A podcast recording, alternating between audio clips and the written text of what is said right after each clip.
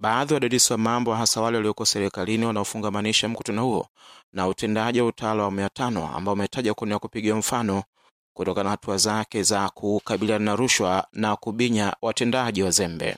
Ingawa baadhi ya wakosoaji wanaona kwamba hatua zinazochukuliwa na Rais John Magufuli zinavuka mipaka inayozingatia kanuni za utawala bora na matakwa ya kisheria, bado wengi wanahisi kwamba hatua hizo ni mujarabu kwa vile zinasaidia kubadili mfumo wa mazoea uliokuwa umeenea huko serikalini.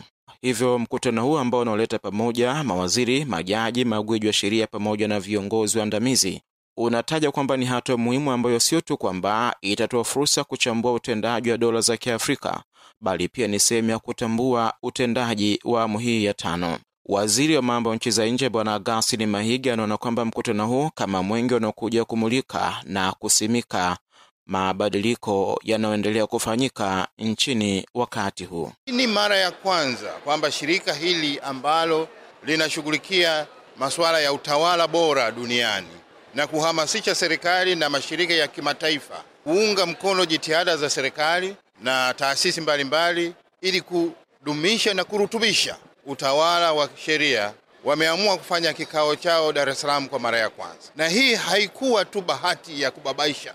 Walikuwa na sababu za msingi kwamba baada ya hii awamu ya tano na msimamo uliosisimua dunia nzima wa rais wetu John Pombe Joseph Magufuli kuhusu utawala bora, kupambana na rushwa na ufisadi, lakini pia kuzingatia swala zima la uwazi, uwajibikaji na maadili ya utumishi.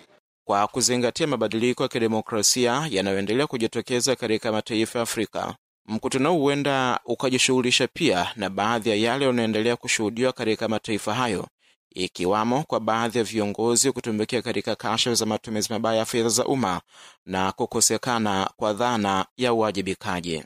Nchi za Afrika mara zote zimegeuka zikitolea mfano, hasa pale panapojadiliwa dhana matumizi mabaya ya madaraka na ukiukaji wa haki za binadamu.